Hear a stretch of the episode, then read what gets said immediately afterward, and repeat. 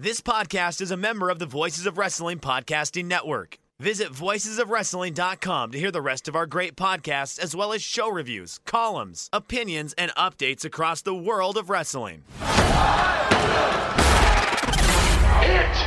my music. Break it down. Oh, you didn't know? Stand back. Mamacita. Do you smell what The Rock is cooking? Eat me! This is enough. Enough is enough. You're listening to Music of the Mat on the Voices of Wrestling Podcast Network. Hello, and welcome to Music of the Mat, the podcast devoted exclusively to the music of pro wrestling. It's all part of the Voices of Wrestling Podcast Network. I'm your host, Andrew Rich. This is episode 89, and today we're looking at the themes of Batista. And to help me do that is a returning guest here on the show. He is a contributor for Voices of Wrestling. It is Sean Sedor. Hello, Sean. Hi Andrew, how you how's it going? I'm good. How are you? Good, good. Just uh living the uh pandemic life the best I can, just trying to uh you know, working from home uh and uh passing the time any way I can. So it's, it's going it's going good. As good as it can be right now in the world we live in. So Yeah, I feel you for sure. Yeah. Um, I mean, with you, you know, there's some sense of normalcy because NASCAR is still going on, and I know that because you tweet about it like nonstop whenever it's on. So yeah. you know, it's a good way to see that the world hasn't totally gone to shit just yet. You know, the, I see those nine thousand NASCAR tweets, and I know that things are somewhat okay. They're they're very comforting, Sean. Yeah, no, no, it's racing is, you know, it, it feels weird that like all like the other sports are, you know, talking about whether football is even going to happen this year, and the NBA and the NHL are having their bubbles, and baseball is having their their major issues of all sorts with their season, and all the racing that I watch is just you know just going as normal because you don't really need fans to watch a motorsports race. Like I uh, just woke up early this morning to watch the F1 race in the UK, which was a lot of fun. And then I'm, as soon as I'm done here, and as soon as I do some grocery shopping, I'm going to be uh, watching NASCAR. So for me, it's uh, I guess it's in terms of sports, it's a bit more normal than most people, I'd say. Yeah, I guess so. I mean, you know, being in a car by yourself, you don't have to worry about contact with other drivers all that much or being in a big huddle with your teammates. So um, it, it does have those advantages for sure. And, and you don't need to worry about crowd noise. That's true too. Yeah, yeah. So uh, anyway, it's good to have you back on the show here. Of course, um, last time you were on was last year for the Chris Jericho episode. Uh, but between then and now, uh, you and I were recently on another podcast here on the VOW network, uh, the Five Star Match Game with Joe Gagney, where we did a 2010s WWE trivia, which to a lot of people is probably an insane endeavor because who can remember any of that stuff? Right. Um, well, apparently me, you, and Paul Volsch can. And um, no spoilers if you haven't checked it out yet, but uh, the last question it came down to, uh, your question, Sean, might go down as like one of the craziest last questions in trivia history. Oh yes, that was a uh, a real uh, just a, a mind blowing last question in all, and I guess in the weird sense, it was just something.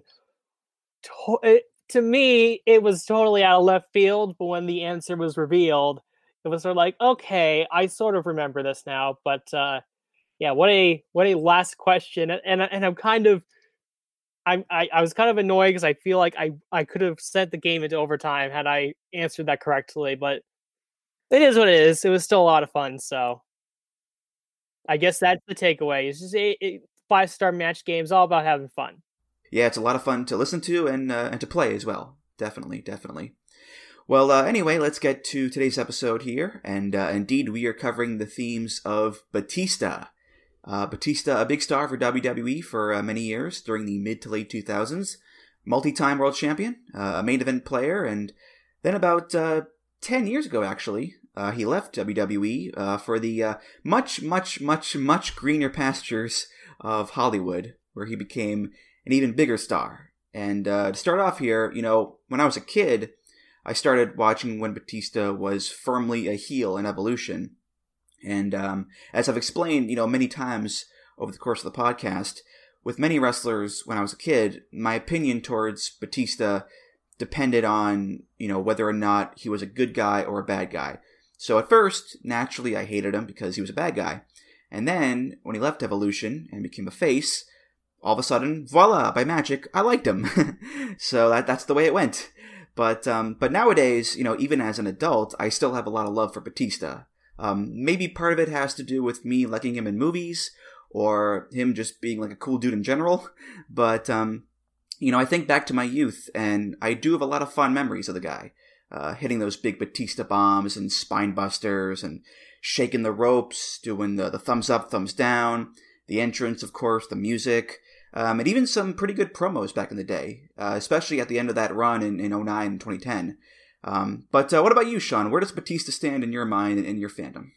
Yeah, I, I think for yourself and, and myself and anyone who grew up as a kid in the uh, in that sort of mid 2000s period and they were if they were WWE fans, you know, I think Batista sort of holds a higher place in in people's minds than say someone who started watching wrestling in any of the earlier eras.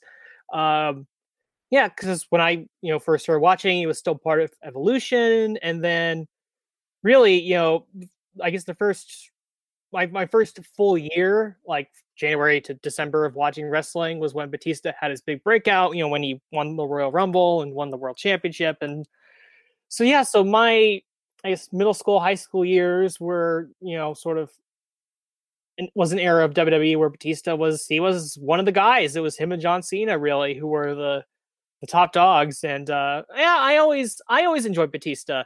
Um, I think more so once he sort of broke away from Evolution and started doing his own thing as a main event singles guy. But uh, you know, yeah, I I always like Batista, and that extended sort of to his um to his I guess return runs, even though uh it wasn't under the I guess the best of circumstances in terms of you know things didn't exactly go the way that WWE might have wanted them to go. But uh, hey, it, the return sort of I guess multiple returns gave us so many great memories like Blue Tasta and Give Me What I Want and all sorts of other little memories to finish out his career. But yeah, no, as a whole, again, I would understand if someone who started watching wrestling earlier than us uh, wasn't necessarily a big fan of Batista, but yeah, as people who grew up in that era, you know, Batista holds a, I guess, a higher place in our fandom.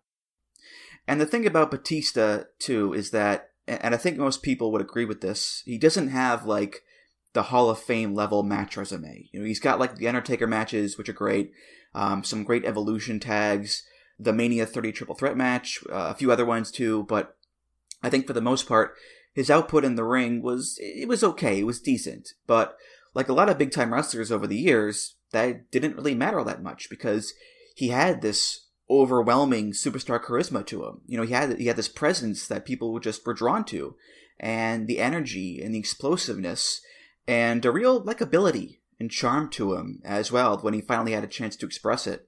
Um, and the muscles help too, of course. The muscles help too. But uh, but yeah, Batista, he's one of those guys who I don't always want to go back and watch a match of his, but I do want to watch him and like yeah. be around him, mm-hmm. which is the sign of a real star, Sean. Oh yeah, absolutely. Uh, it really feels like that once he sort of started to break out on his own, it really I think he got to show more of his personality.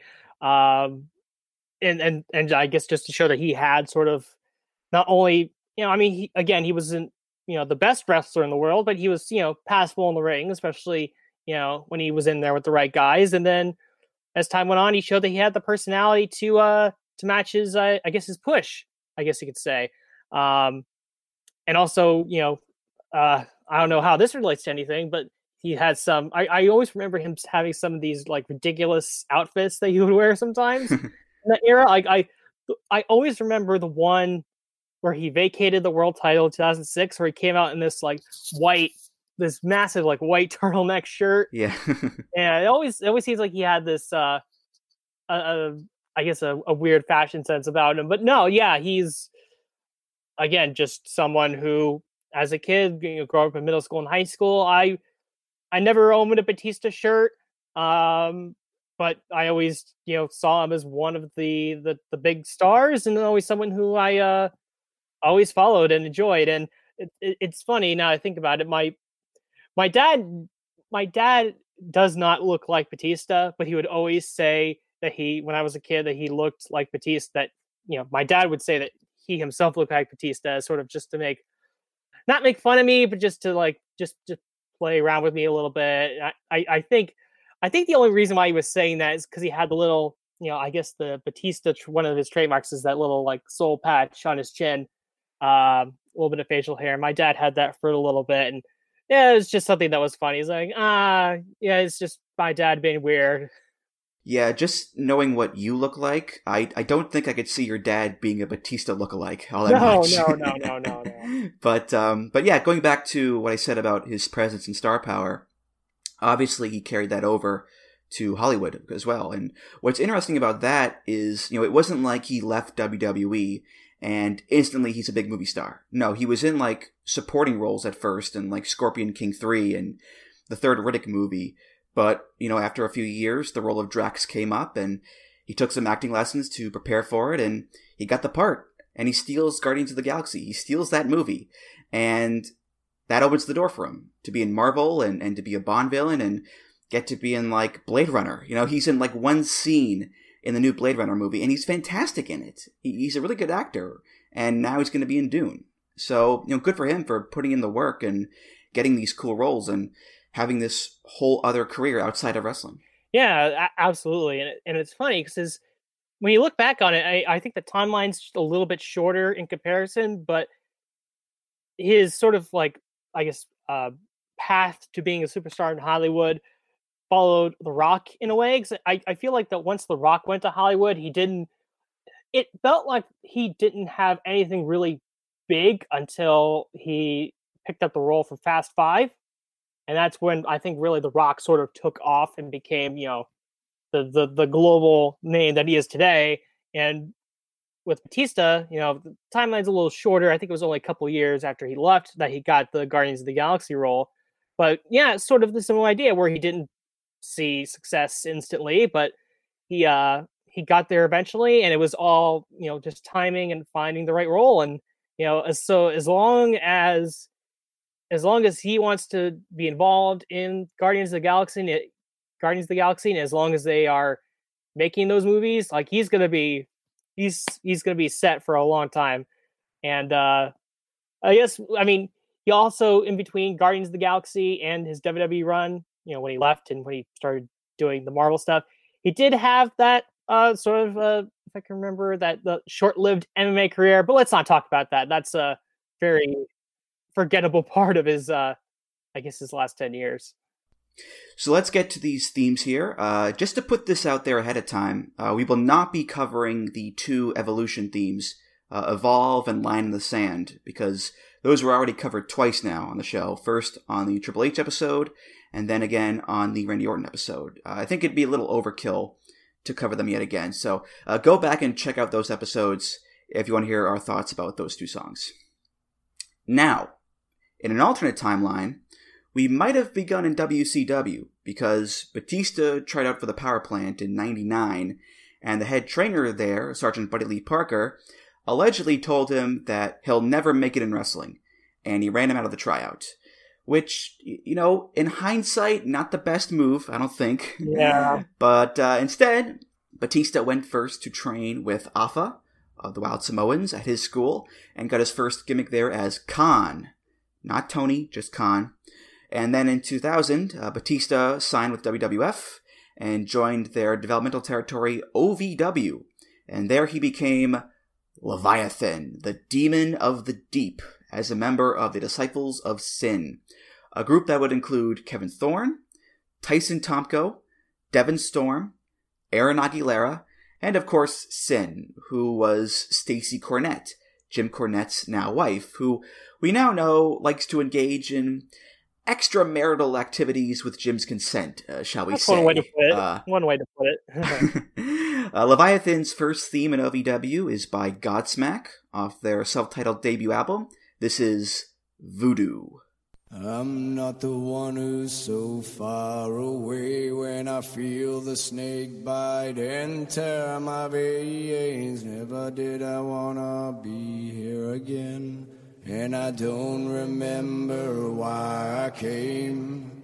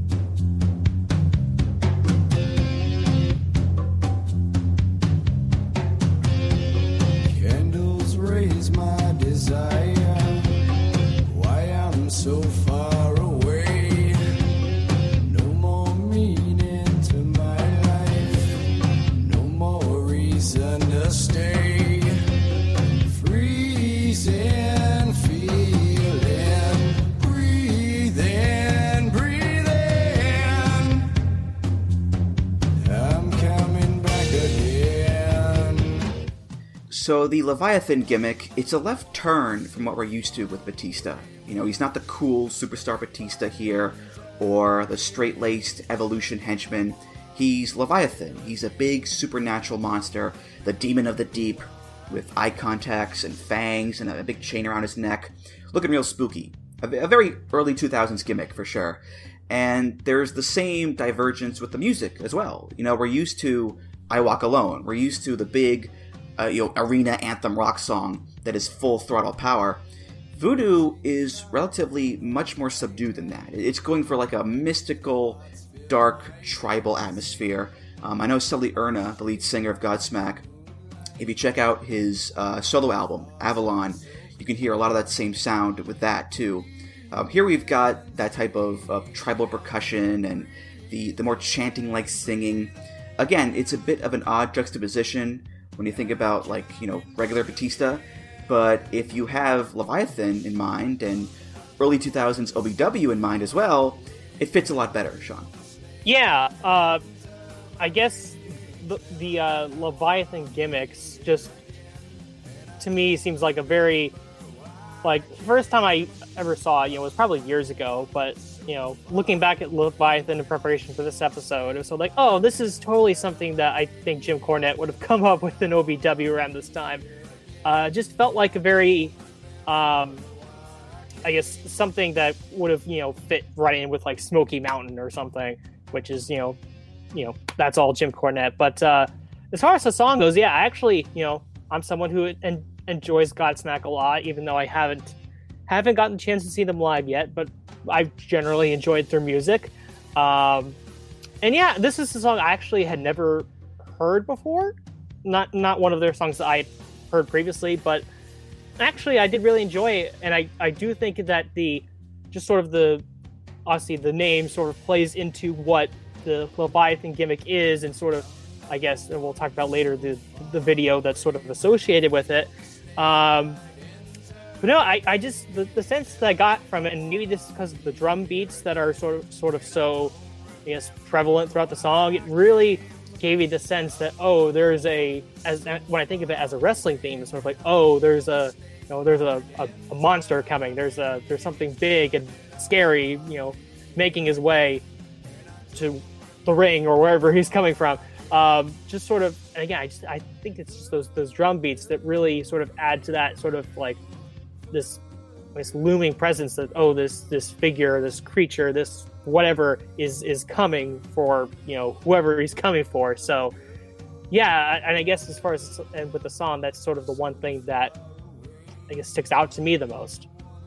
And the lyrics as well they're a different spin too. You know this is not like a big inspirational warrior battle cry fitting for the animal batista this is a, a, dark and dire song that is actually based on a book and a movie called The Serpent and the Rainbow, which is about Haitian voodoo.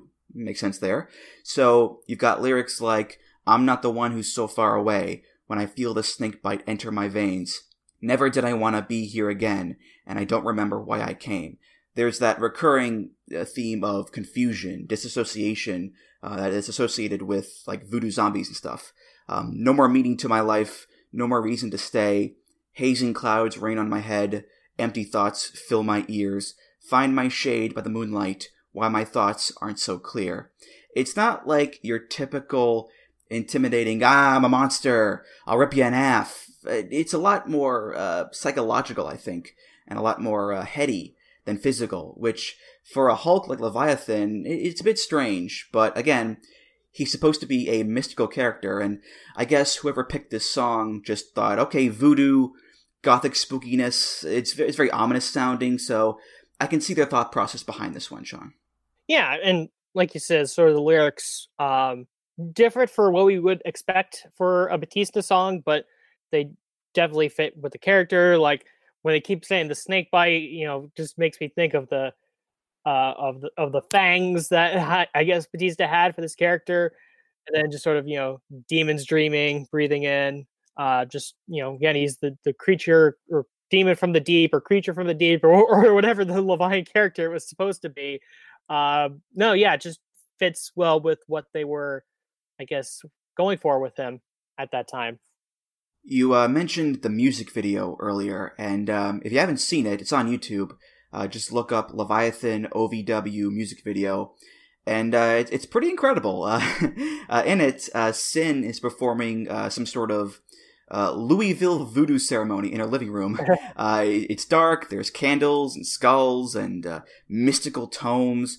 She's using voodoo dolls and throwing pictures into a fireplace. So clearly, this is some sort of ritual. And they cut to some some derelict Kentucky cemetery where Leviathan is sleeping on a gravestone, and then Leviathan wakes, and he rises from the grave, and he roams around the graveyard, and, and he walks through the woods, and he's looking all big and scary looking. They splice in footage of Leviathan in OVW destroying dudes left and right, like like the Big Show. He suplexes the Big Show, and then Leviathan ends up in the living room with Sin, and Sin's shooting off fireballs, and Leviathan's posing, and it, it's definitely very, very goofy and very, very cheap looking as well. But uh, again, it is OVW after all, and uh, and goofiness aside, it is a fitting video to introduce this Leviathan character to the audience. Sean. Oh yeah, definitely, definitely on the goofier side, but again, this is this character sort of really fits in with sort of the stuff that. Uh, Cornette was known for doing in places like Smoky Mountain and OVW. And I guess it was it was really watching this video that I sort of got that sense earlier that I mentioned with the sort of the drum beat and the and the coming monster that's getting, you know, and, again that I think the video really sort of contributed that I guess that thing I was able to get away from the the song itself is just that oh yeah this is I, I it works in the sense that you know it's it's an entrance song and it's you know presenting that oh the monster is coming you know?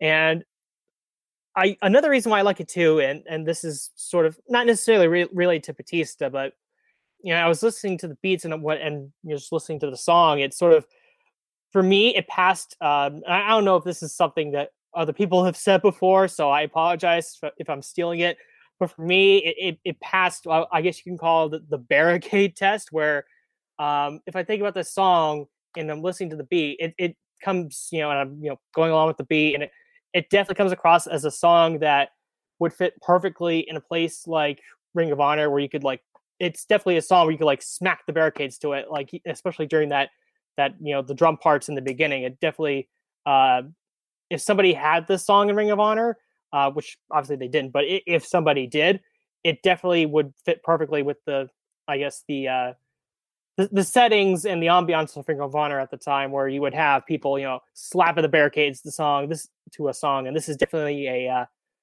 a song that you could definitely slap a barricade to. So the second Leviathan theme is also by Godsmack. A little double dose of Godsmack here. Uh, apparently, he had this in 2002. This is off of the album Awake, and it's the song Awake.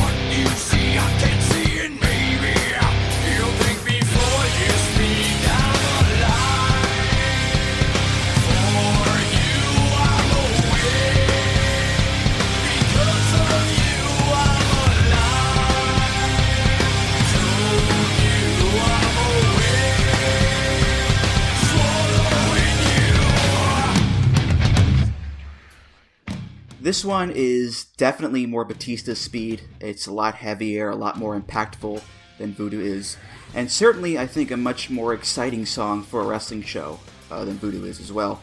The thing is, I couldn't find like any footage or dates of Leviathan using this song as his music here, but I think, based off an educated guess, that he used this after he left the Disciples of Sin because he did, I think, leave the group right before he went to WWE, the main roster. And if I'm right about that, him having this song makes a lot of sense because it's about moving past a bad relationship. And now that you're not with them anymore, you're now awake. Uh, the lyrics I'm alive for you, I'm awake because of you, I'm alive, I told you, I'm awake, swallowing you alive. So if that was the case and he did use it in that way, then it, it does work story wise. But um, but again, I, I, couldn't find any footage or any like any detailed recaps of that time in OVW. So I'm going by uh, cage match results to be honest with you. But uh, that's the way I see this song, Sean.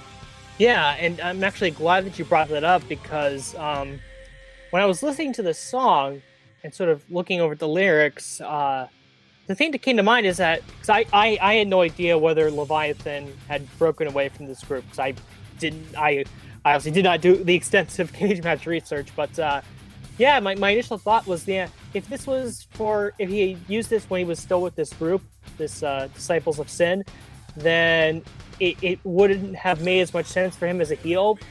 And then I, I thought, well, it make would make more sense if it was for you know a version of him where he sort of broke away and sort of became his own. And the, the you know the lyrics about you know taking taking a step back so I could breathe. You know that that fits perfectly with I guess apparently what happened based on the cage match results of him breaking away from that stable. Um, so yeah, no, this is for a character who was a who was a bad guy, who was a heel, or so, who uh, sort of broke away and be, I guess broke away from a heel stable. This song works, though. I guess personally, um, I guess out of his two OVW songs, I prefer honestly the uh, Voodoo. Um, and like like you said, we don't really have any sort of video evidence of him using the song at any point. But yeah, I, I guess for the Leviathan character, I still think that Voodoo is the better song. Even though I, I do like this song, this Awake song, um, and obviously I still like Godsmack, of course.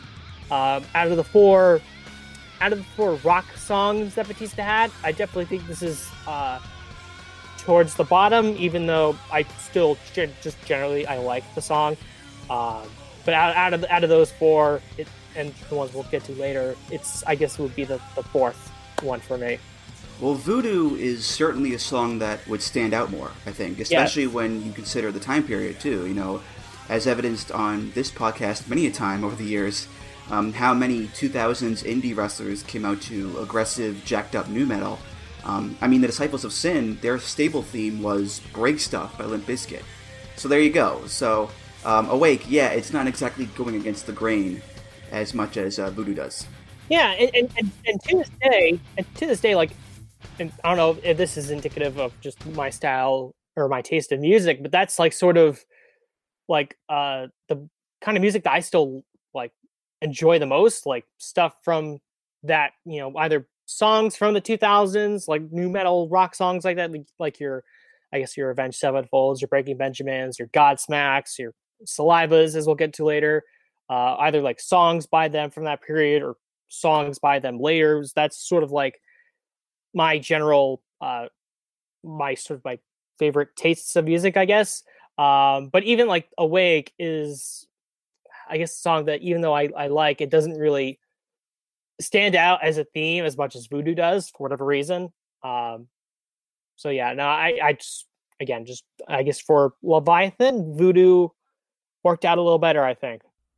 Well, looking ahead, this does actually kind of foreshadow his eventual face run after leaving Evolution and going solo and, and becoming his own man, and that would of course be expounded upon later with uh, I Walk Alone which we'll get to shortly. So a bit of foreshadowing there, I think. But um, but yeah, that was our Godsmack part of the show, uh, the Godsmack corner, if you will. Um, I guess like you, I like a little bit of Godsmack, but with that kind of stuff, I probably prefer like Disturbed or Avenged Sevenfold or like uh, System of a Down. But um, at the same time, you know, Godsmack are from Massachusetts, so I do have to give them a little bit of love as the home state guys. So Yeah, and and another one I mentioned, Breaking Benjamin. I mean, they're from they're they're the original band is from my hometown, so right, right. always got to give them that support. All right, so Leviathan gets called up to WWE in May 2002. Uh, Big Dave on the main roster here now, and no longer Leviathan. Now he's Deacon Batista, the right hand man of good old Reverend Devon on SmackDown. He still had the chain with him, but now he's got a dress shirt, a nice vest, and of course, the collection box. And Deacon Batista's theme was actually Reverend Devon's theme. This is by Jim Johnston, featuring Mady Miles on vocals off of WWE Anthology Now. This is Eyes of Righteousness.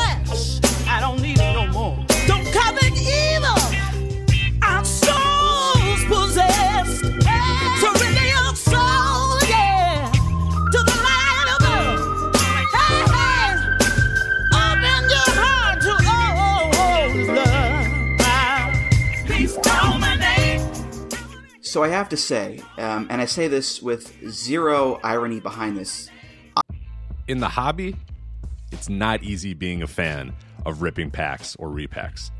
We hype ourselves up thinking "Ah, maybe I can pull a Ken Griffey Jr. rookie card, but with zero transparency on available cards and hit rates, it's all just a shot in the dark. Until now.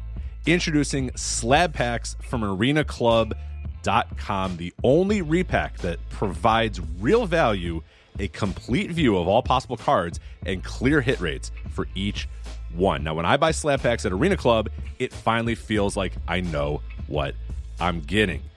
I was able to open an Arena Club slab pack, and and I'll be honest, it was a lot better than what you normally do. Say you go to a card show and there's a random innocuous brown bag of cards, and yeah, you can open it and look, it's going to be junk. You're you you know what I mean? Like you know what you're probably going to get in those. Maybe you find that fun. And sometimes I do. Sometimes I like just opening up cards and saying, "Ah, hey, look at some random cards, or whatever." But if you're really in this game to to find value and find particular cards, it sucks to have to buy these mystery packs, and it ends up being, you know, almost nothing, you know, nothing of value. Not with Arena Club. You can display again of all available cards, hit rates, grading, so you know that when you're opening up the slab pack, you are going to get something valuable. You are getting something good. And Arena Club, in addition to having those great slab packs we just talked about, is also a marketplace for card collecting, buying, trading, selling, displaying, all that sort of stuff. But those Arena Club slab packs, man, they are revolutionizing the repack game with transparency. After your pulls are revealed, they'll immediately be placed in your vault for safekeeping or trading and selling, and you can have them officially graded by Arena Club as well. So again, uh, sending these things off, it's going to be officially graded by Arena Club, and the Arena Club grading process is accurate, fast, and transparent with full grade rationale provided and explanation of how your card was scored. So whether you're buying, selling, trading, or displaying, Arena Club is the card collecting platform that you have to check out. So right now, I've got a special offer here for Voices of Wrestling Network listeners. You can get 10% off of your first purchase by going to arenaclub.com slash VOWnet. Again, that's arenaclub.com slash VOWnet. Now, that's a crazy offer. That's 10% off a $400 slab pack. $40 off right there. 10% off your first purchase. No matter what that purchase is, 10% off. Again, that's arenaclub.com slash VOWnet. arenaclub.com slash VOWnet for 10% off your first purchase on Arena Club. and we thank them for sponsoring the Voices of Wrestling Podcast Network. I legit love this song so much. Uh, the Reverend Devon Deacon Batista gimmick, that, that's whatever. I can take him or leave him, but this song is just, it's awesome. Um, and Lord knows, look, I'm not black, I'm not Baptist, I'm not Christian, but I think even I can say that Jim Johnston absolutely nailed the Black Baptist Church choir aesthetic with the light, funky guitar, the piano, the organ, the tambourine, the simple beat you can clap along to. Boom, cha, boom, cha. The religious lyrics, obviously, but especially the vocals, because Mady Miles sings her ass off here, and she is fantastic on this song. She puts everything she has into it, and it just puts it over the top. So I give this one two big thumbs up, Sean. Oh yeah, like as as a song, uh, it, it it's a great gospel song, and it's and it's funny how that sort of it was.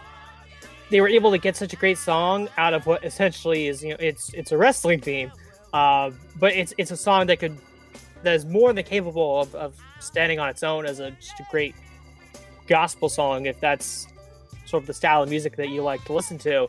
Um, yeah, no, this is this just sort of feels like um, you know we always talk about how sometimes in WWE you have these wrestlers who go through these weird gimmicks before they eventually sort of get to their superstardom, and it's a funny. Oh, remember when? You know, remember when Steve Austin was the ringmaster, or remember when The Rock was the you know happy-go-lucky babyface that was sort of dressed in this, I guess, tribal garb to sort of, I guess, uh, pay homage to his heritage. And for Batista, you know, it's the the creature from the deep, Leviathan, and it's uh, Reverend Devon's enforcer with the collection box. Um, yeah, no, it's like I said, it's a good song. I really don't have anything really uh, anything else noteworthy to say about it. It's a very it's a very fun, very catchy song, and yeah, no, it, it with the again with Batista, it just sort of had sort of a just brings to mind like, hey, remember when Batista was Reverend Devon's uh enforcer? And, and the fact that it was a gimmick that only just lasted a couple months, you know, just contributes to that. It's definitely a strange dichotomy between Batista and this theme song, for sure. And, and Batista and the gimmick as well. It's odd to see him like that. But I think in the context of the Deacon Batista gimmick, the song works well if you think about it where he was before. Because you've got lyrics like, Lord, I was a sinner, I was unclean, but I've been to the mountain, and the truth I've seen. Yes, I bear witness, put my faith to the test. Hey, Lord, give me eyes of righteousness. What was Batista doing right before joining the main roster? He was Leviathan. He was this demonic beast in league with the dark forces. But now he's Deacon Batista. Now he's seen the light. He's come to Jesus, and he's no longer the dark sinner that he used to be. So yeah, even though it's technically Devon's song, and the gimmick is you know very silly to look back on, but um, it, it does actually work as the next chapter in his story. Yeah, yeah, and I and I just find it, I find it funny just the idea of thinking, you know, one day, you know, uh, Reverend Devon goes to OVW and sees this this creature of the deep Leviathan, and and, and converts him to to Christianity essentially, and shows him the ways of Jesus Christ and God and everything. So, uh, no, yeah, yeah. For, for in that sense, it it does work for him as well. Absolutely. And the shift in the music works too. You know, going from the aggressive, dark, gloomy metal music with Godsmack to this, you know, upbeat, lighter, soulful gospel music. That works too in, in showing Batista's his journey from darkness to light. Um, none of this is official, by the way. Uh, that's my English major bullshit uh, pulling at strings there. But um, but anyway, I looked up some info on Mady Miles. Uh, she used to be a gospel singer as a teen, and then later on in the 60s and 70s, uh, she became an R&B singer uh, under the name Debbie Taylor. Um, never really had much commercial success. I think she had like one single, made the top 100, but um, never really broke out beyond that all that much. So there is a good chance that this theme is actually the biggest thing she ever did. Uh, so there you go. But um, and, and, still alive, by the way, too. Uh, she is uh, 73 years old, so uh, good for her. So uh, Deacon Batista does not last. He splits up with Devon and goes over to Raw in Fall of 02, where he just becomes Batista. And then he hooks up with Ric Flair, and then at the beginning of 03, along comes Triple H and Randy Orton, and Evolution is born, with Batista being the animal, the big enforcer of the group. Now, he gets his first actual quote unquote Batista theme when he turned on Devon had a match with him on SmackDown. But this theme carries over to Raw and will be with Batista until uh, May of 05, so about two and a half years or so.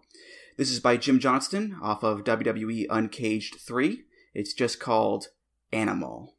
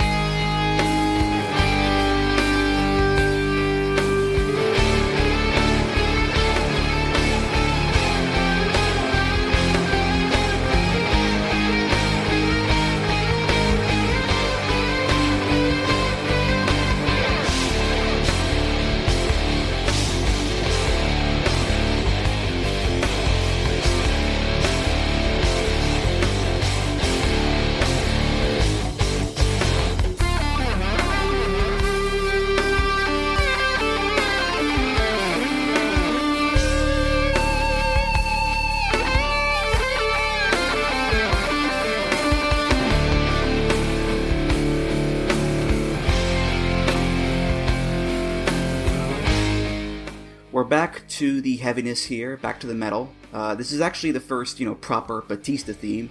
Uh, not Leviathan, not Deacon Batista, um, but actual no nonsense ass kicker Dave Batista that we've had for about uh, 18 years or so, I guess.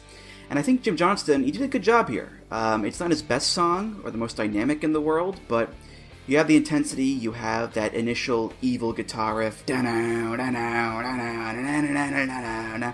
those sustained whiny notes,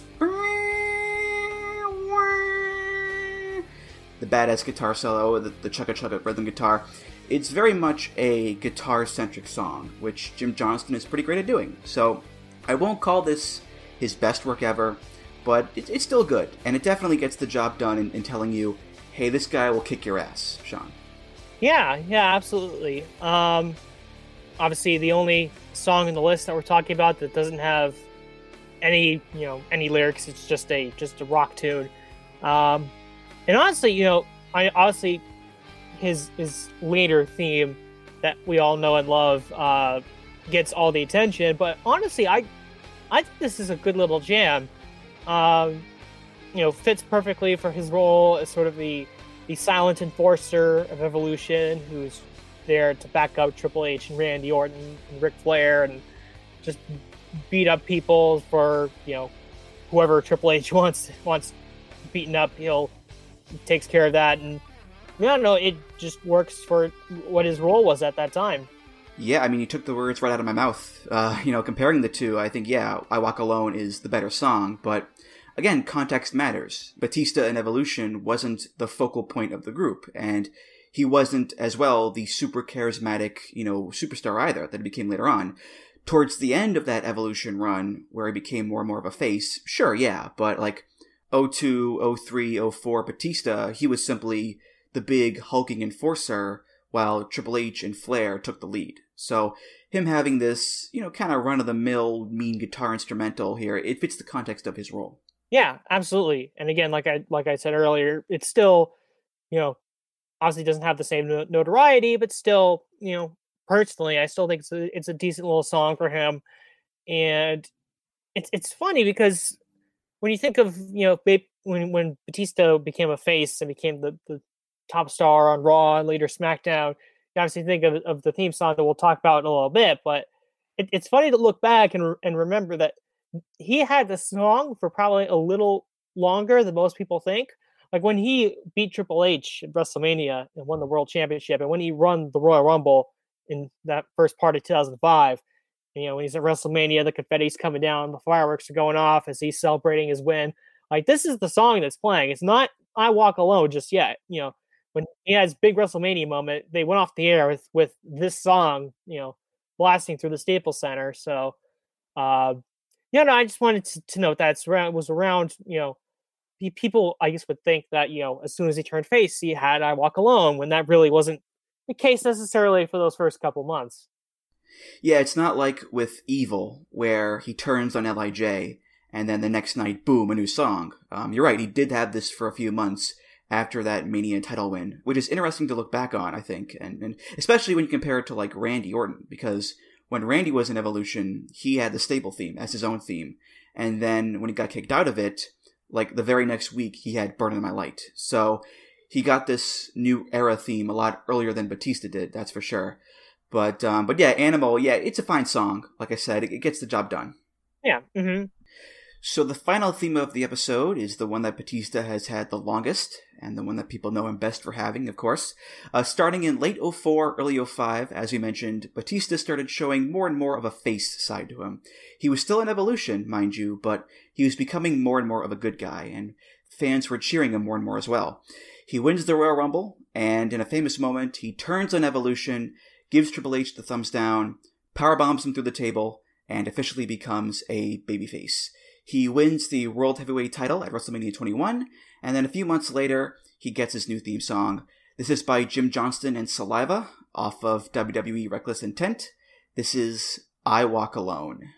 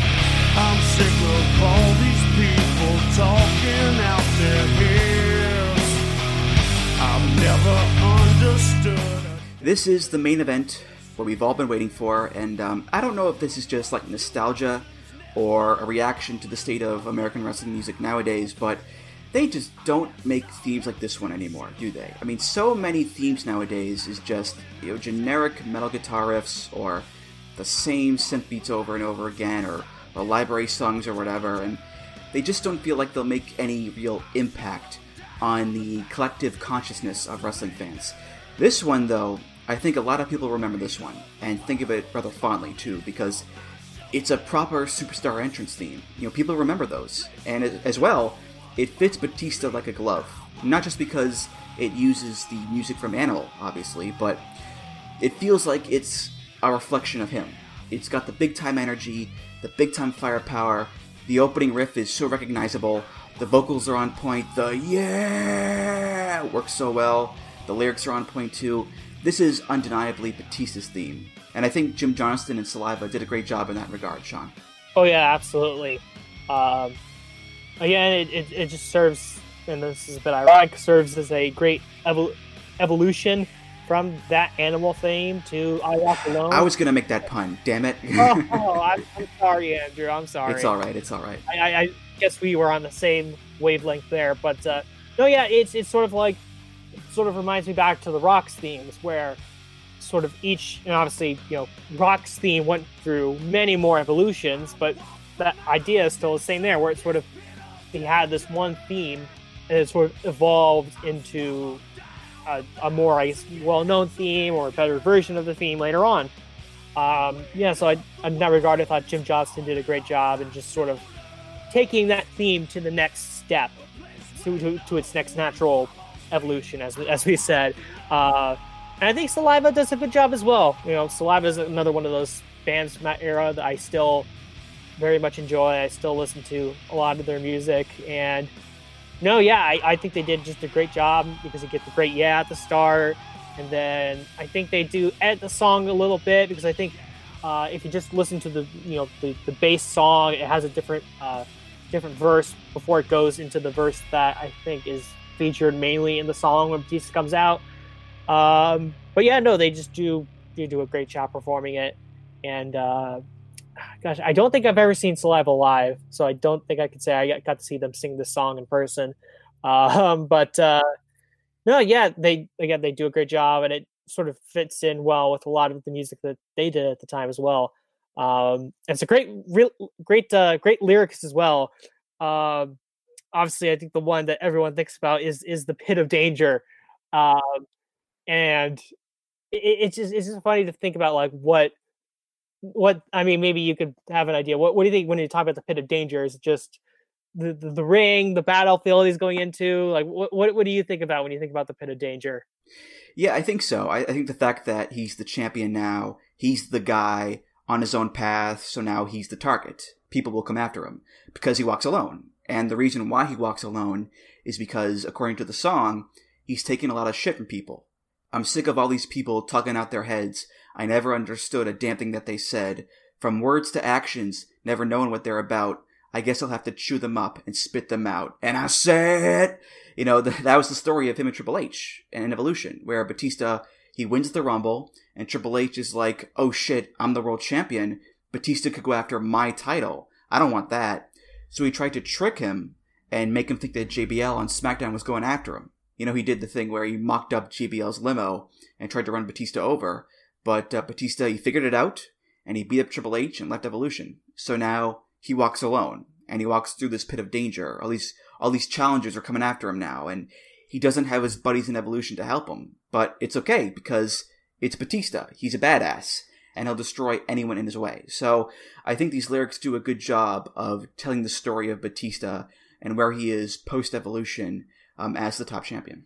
Yeah, and then you get other lines too, where you're talking about swallowing swallowing down the thousand years of anger, which again I, I think just more fits with just Batista's you know his I guess his style and the energy that he brings, and then the the weight of the world falling on his shoulders, which is kind of true for where he was at that time. You know, the world champion on Raw and later SmackDown, and sort of the weight of being one of the top stars, and he's and that's a weight he had to carry when he was on top for however long he was on top for.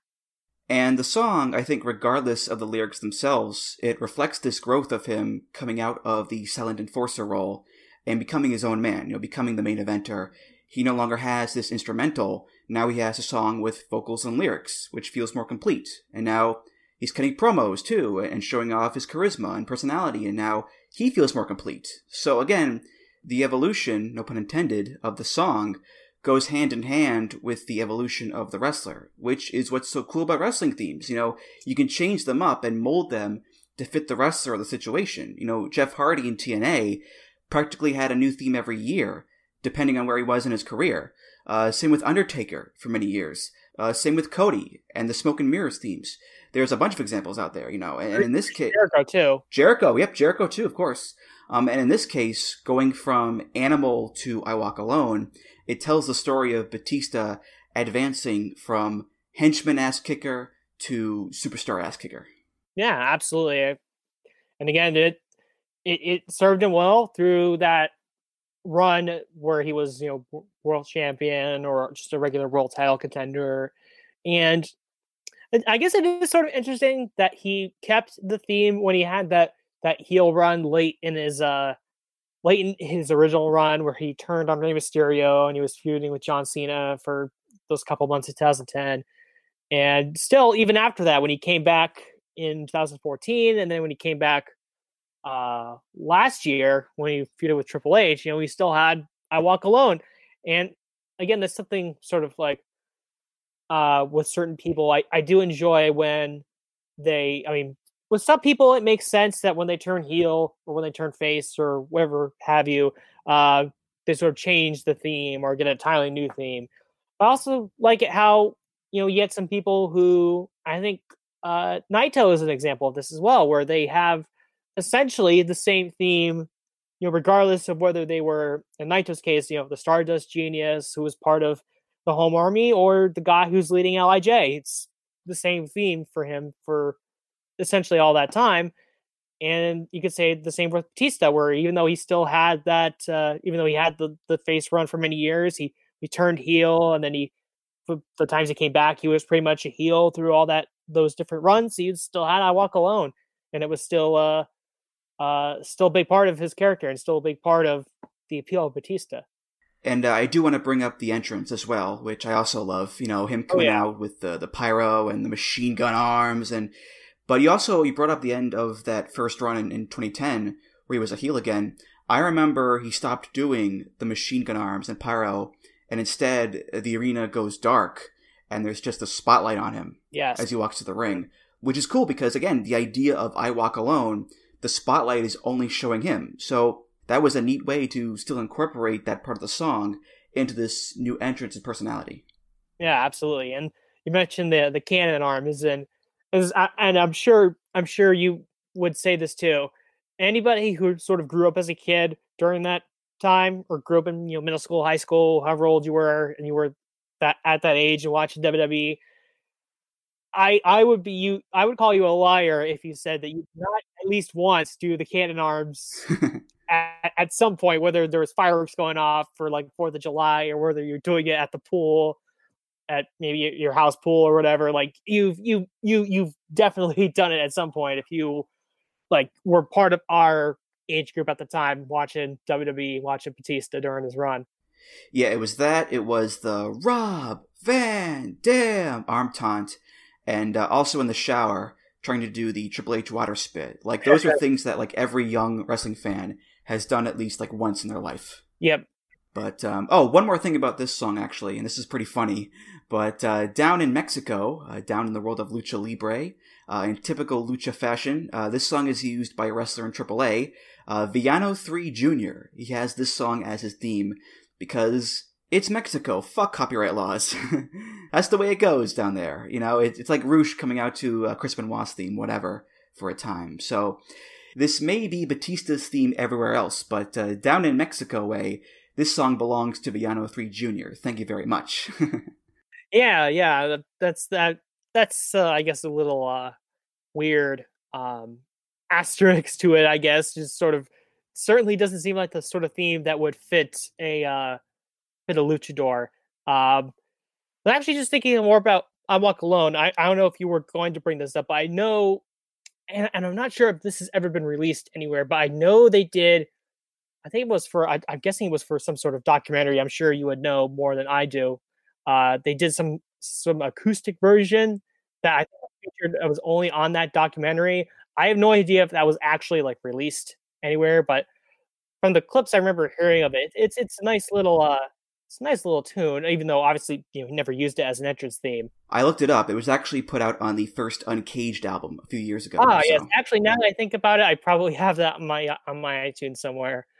Um, and I guess uh, one more thing, and I always I've always found this one very funny. I found this a long time ago, and I have no idea if you know what I'm gonna what I'm about to mention here.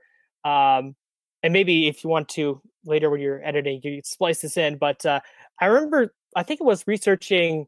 I was doing a book report on Batista's uh, autobiography that he came out with around like 2007 or so. It was for a middle school English class thing, and I remember. I remember coming across this hilarious. I don't know if it was hilarious because it was bad or just hilarious because it was because of what it was.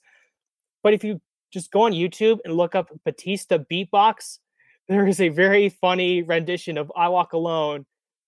That's sort of just like a beatbox song that somebody just did. It's again, I don't know if it's funny because it's bad or if it's funny because it's it's Batista's theme, but it's beatbox. But if you ever have the chance to go on YouTube and look that up, it's just just, just search Batista beatbox. It should be the first thing that comes up. It's a it's a very funny rendition of Batista's theme. I'll put it in right here. How about that?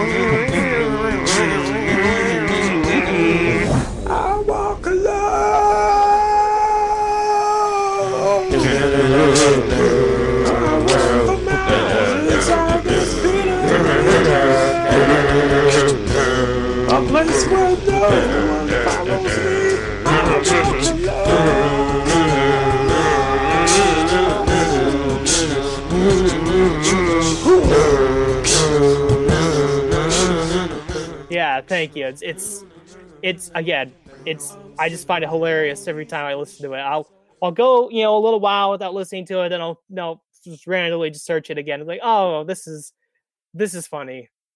All right, well, those were the themes of Batista. Um, a very short list, mind you, because uh, Dave used I Walk Alone forever, and he never went to any other promotions. He's always been a WWE guy, so uh, only a handful of themes for him in his career. But um, but yeah, Dave Batista. You know, I think looking back, he didn't have a perfect run by any stretch. You know, he had some injuries that kept him out for long periods of time. There was the whole Bautista thing when he came back in 2014. That was a big mess.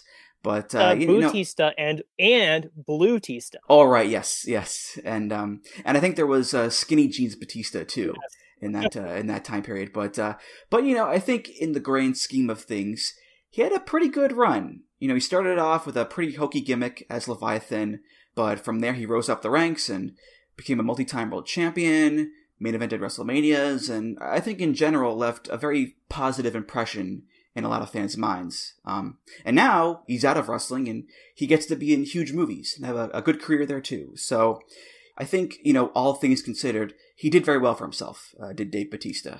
So uh, good on him. Good on him. But um, what about you, Sean? Any final thoughts on Batista? I guess the one thing that really sticks out, and again, maybe this is just because he had been he had gotten you know into into a relationship with Triple H as far as you know connecting with someone who was going to protect him, but I I, I find it it's very noteworthy that throughout that whole early to mid 2000s period when Triple H had the reign of, reign of terror on you know on Raw and like seemingly in world title matches on every pay per view. Um, it's interesting that in that feud with Batista, and obviously, you know, he got his he got his win back, quote unquote, at WrestleMania last year. Um, but I always found it interesting that you know he was the one guy with Batista and with Triple H that that was the one feud where Triple H pretty much definitive, definitively like put that guy over, where he you know he lost at WrestleMania, he lost the world title, he lost the rematch at Backlash, and then a couple months later he lost again in Hell in a Cell. So throughout that whole, you know, again the period of oh Triple H, you know, he's he's burying people as a world champion and he's he's holding people down and or whether that perception is real or not, whatever you want to say about it. Um, that Batista feud was the one instance I think throughout that whole period where Triple H like definitively put someone over, and I don't think you could really. It's very hard to find other instances in, instances like that if they're even out there from that period. But and I, I guess that just goes more to show that they really believed in Batista as a star, and you know he very much was a star throughout that period. You know once he became a face and became the world champion, and, and obviously years later he went on to become an even bigger star in Hollywood. So I guess that's that's just an interesting little uh little note, just that he you know was one of the few guys who during that period actually got one over on Triple H and like beat him decisively. All right, that's going to do it for this episode of Music of the Mat. Thank you so much for listening, and uh, thank you, Sean, for being here. This was so much fun. Yeah, no problem. Absolutely. Always love to make a uh always love to make my yearly appearance on Music of the Mat. uh, any plugs you want to give? Go right ahead. Um, so you can find me on Twitter at SACDor2994. Um, whereas we mentioned earlier, you can find my NASCAR tweets or wrestling or whatever you want to follow me for. Um, I obviously do work at Voices Wrestling, um, doing various columns. No, not well, not really columns, more just mainly just reviews of shows, whether it be New Japan or well, I would say Ring of Honor, but they're not running right now because of COVID. Um, the occasional WWE, I'll, I'll hop on a pay per view review if they need someone. Um, and I guess, I guess I'll plug also. I sort of, so I sort of have a Twitch account. I say sort of because I really don't.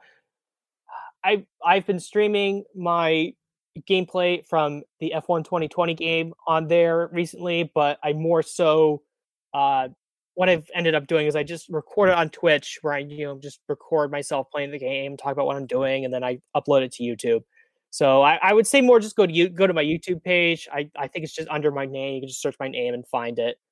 Um, just, if you want to just watch me play F1 2020, you can do that. And then I guess on I guess the other thing on Twitch, I'm I'm thinking of starting back up my EWR game that I haven't played in, in a couple months of my uh my WCW game, and I I still have to figure out sort of how to sort of get it to work where I can play it on Twitch and how everything works. I think I have the right software for it, but I just gotta you know work out the kinks and see if it works. Um, but yeah, just just more so want to get that finished because I I want to play I want to play um TWE at some point, but I want to finish my EWR game first. So uh, yeah, you can look forward to that too.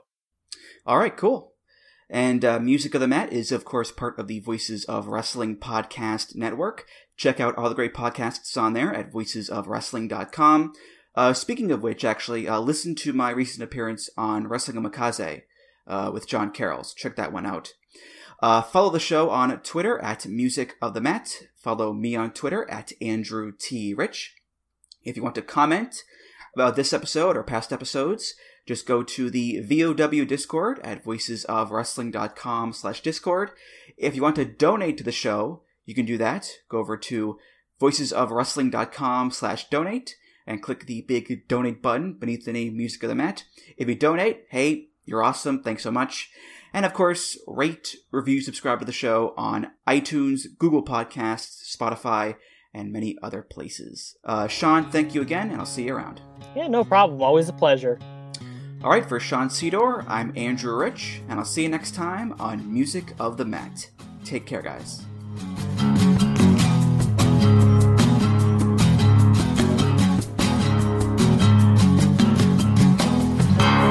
Television has a poison on its breath.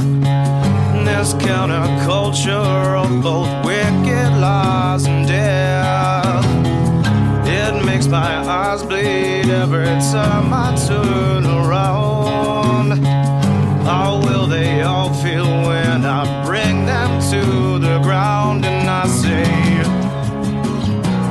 I've walked for miles in this pit of danger. A place where no one follows me. I walk alone.